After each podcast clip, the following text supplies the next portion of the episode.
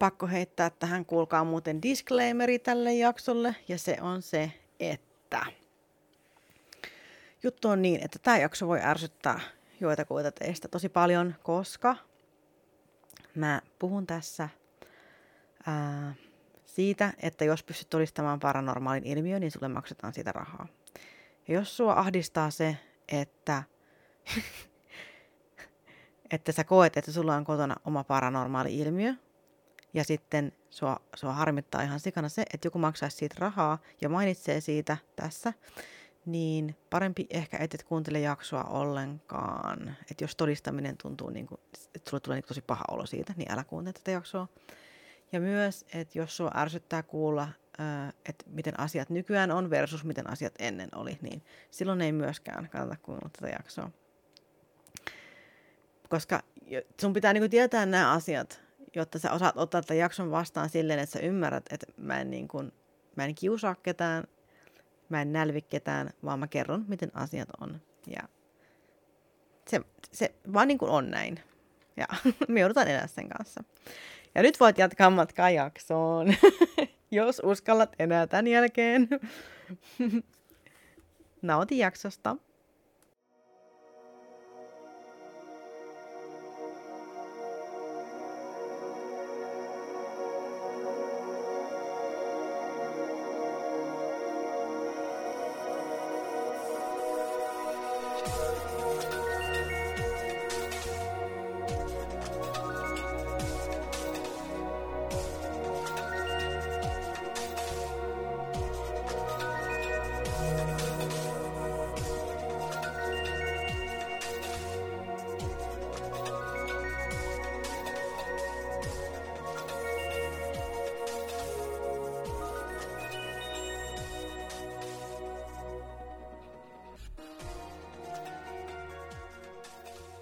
Moi, mä oon Kata ja tervetuloa Kolmas silmä podcastiin.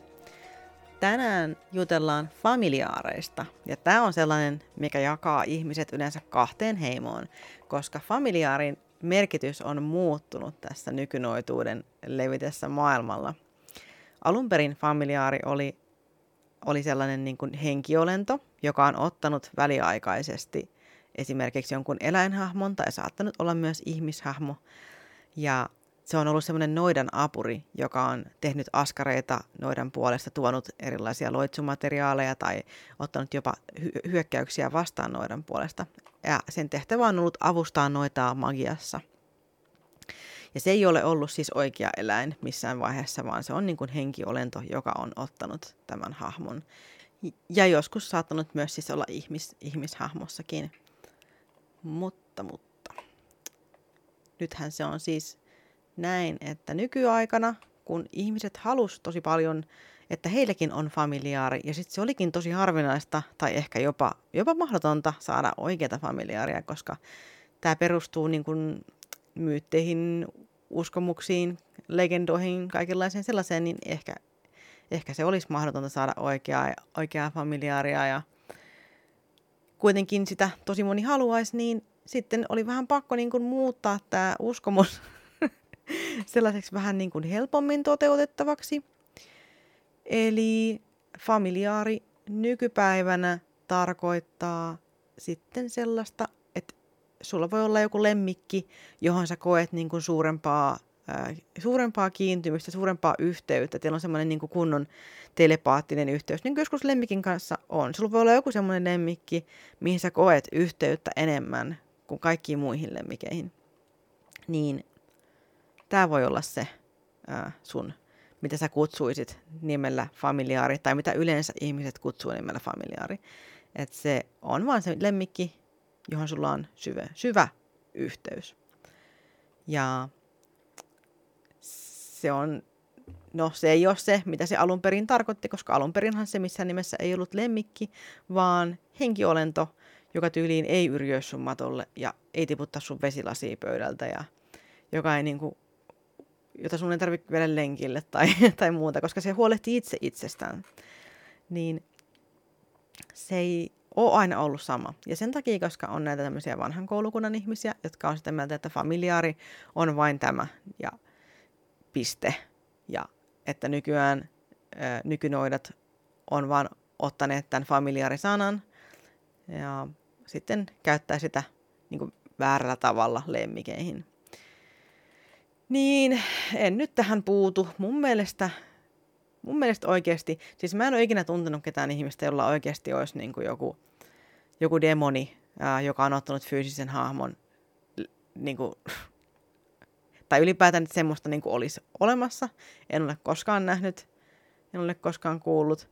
No okei, okay. se, että mä en ole joskus kokenut jotain, niin ei tietenkään tarkoita, että sen täytyy olla niin kuin fakta koska maailma on aika suppea paikka, jos vain ne asiat olisi olemassa, mitä mä oon nähnyt. Mutta en itse henkilökohtaisesti usko, että tämä on mahdollista. Mutta jos on, niin lähetethän toki mulle vaikka privassa ihan todisteita, niin ihan mielelläni lähden tätä kyllä tutkimaan, koska aika jännää. Ja sittenhän on myös hyvä muistaa, että esimerkiksi Jenkkilässähän yliluonnollisen ää, asian olemassaolosta, kun sen todistaa, niin siitähän saa ihan tukottaen suorastaan seteleitä, että kannattaa melkein ottaa sinne ensin yhteyttä mua ennen, koska muutenhan mä kahmin rahat itselleni sun familiaarillas. Mutta mitenkään ketään vähättelemättä, niin familiaari nykypäivänä siis on lemmikkieläin, johon sä tunnet erittäin syvää yhteyttä. Ja onko mä samaa mieltä, että se on familiaari? Niin enpä tiedä, en ole ihan varma en oikeastaan. Mä en niin koe, että se olisi näin, mutta onko mä sitä mieltä, että joku muu ei saa niin uskoa, niin eh, en. En ole kyllä. Koska ketä, se, se ei ketään niin vahingoita, että jos joku, jolla on joku kissemissä ja kissemissä hän, hän kokee hyvää, syvää yhteyttä kissemissä ja kissemissä aina hengailee hänen kanssa, kun hän tekee luotsuja. Ja sitten hän, hän kokee, että, että kissemissä auttaa häntä siinä. Niin ei se keltään ole pois. Et kunhan se kisse, missä ei altistu sinne millekään eterisille öljyille, mille, mitkä on sille haitallisia tai kunhan sille ei niin mitään sellaista tapahdu, niin ihan sama. Usko pois. Ei haittaa mua. Eikä pitäisi haittaa kyllä ketään muutakaan. Et, mä tiedän, että familiaari merkitys on muuttunut todella paljon ja mä tiedän, että on, siis jos, jos niin kuin edes jollekin sanoo, jo, joka uskoo, niin kuin, että, familiaari, hänen, että hänen lemmikki on familiaari. Ja jos sä kerrot sille, että, että familiaari ei ole, ei ole alun perin tarkoittanut tällaista lemmikkiä, niin herra jestas, siis ihan turha sotahan siitä tulee aikaiseksi. Ja ihan turha ruveta semmoisesta vääntämään, niin kuin, että jostain, että, että onko sun kisse missä sun familiaari vai ei.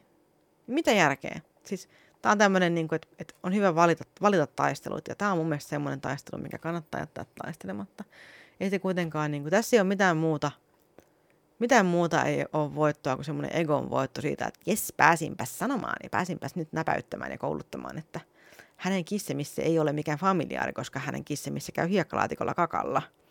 Niin se nyt on, se todistaa tämän, että tämä on ihan oikea eläin eikä mikään demonihenki, joka on vallannut tai ottanut, ottanut fyysisen hahmon. Niin mitä sitten? Mitä sitten? Ei mitään.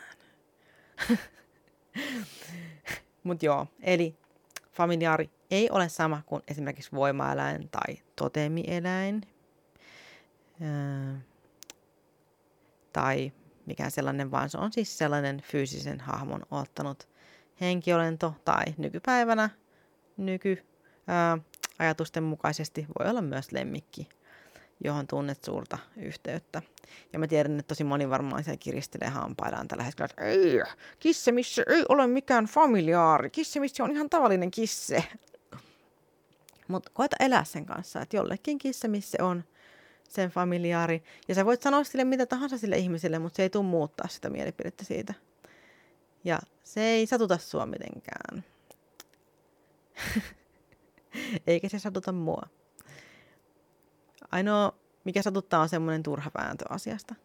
Et mun mielestä on parempi tehdä silleen, että kunnioittaa vaan sitä ää, tapaa, miten joku toinen ihminen kokee ja näkee maailman. Tällaisessa asiassa, missä sille ei oikeasti ole mitään merkitystä, että et miten joku uskoo. Tämä ei ole kuitenkaan semmoinen, semmoinen asia, millä on mitään merkitystä kenenkään kannalta.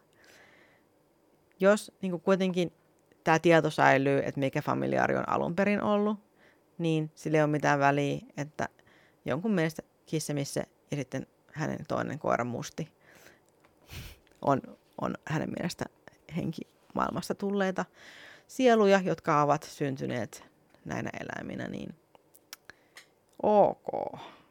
Sitten on näin. Antaa uskoa.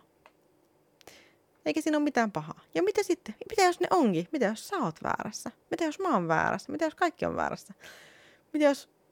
No, okei. Okay. Mitä jos kaikki on väärässä, niin... Nyt tuli semmoinen tyhjä olo. niin. No, mutta anyways, familiaari on siis tarkoittanut alun perin sellaista henkeä, mutta nykyään ei, koska New Age-noitus ja nykynoidat halusivat itselleen familiaareja, mutta niitäpä ei saakaan, niin he muutti sitten tämän käsityksen siitä, että mikä on familiaari. Ja ihan hyvä näin, koska nyt sentään jollain voi olla familiaari. Tai siis mä en, ainakaan, mä en oikeasti ainakaan ole ikinä uskonut siihen, että, että ihan oikea semmoinen familiaari demoni, ää, demoni elukka olisi ollut olemassa.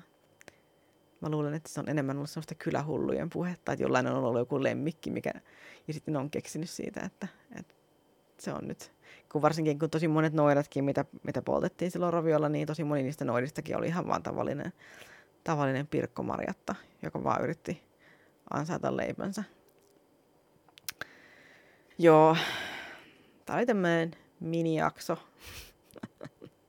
Toivon, että tämä vastasi sun ajatuksiin siitä, että mikähän se familiaari voisi olla. Eli familiaari on se, mitä joku sanoo, että se on ja sitten on näin. Ja, silleen, ja annetaan niiden uskoa näin. Ja annetaan sun uskoa se, että sun familiaari on semmoinen, mitä sä uskot, että se on. Se, Sori, jos tämä jakso oli tosi iso pettymys, mutta tää on, tätä tämä on. Tämä on fakta.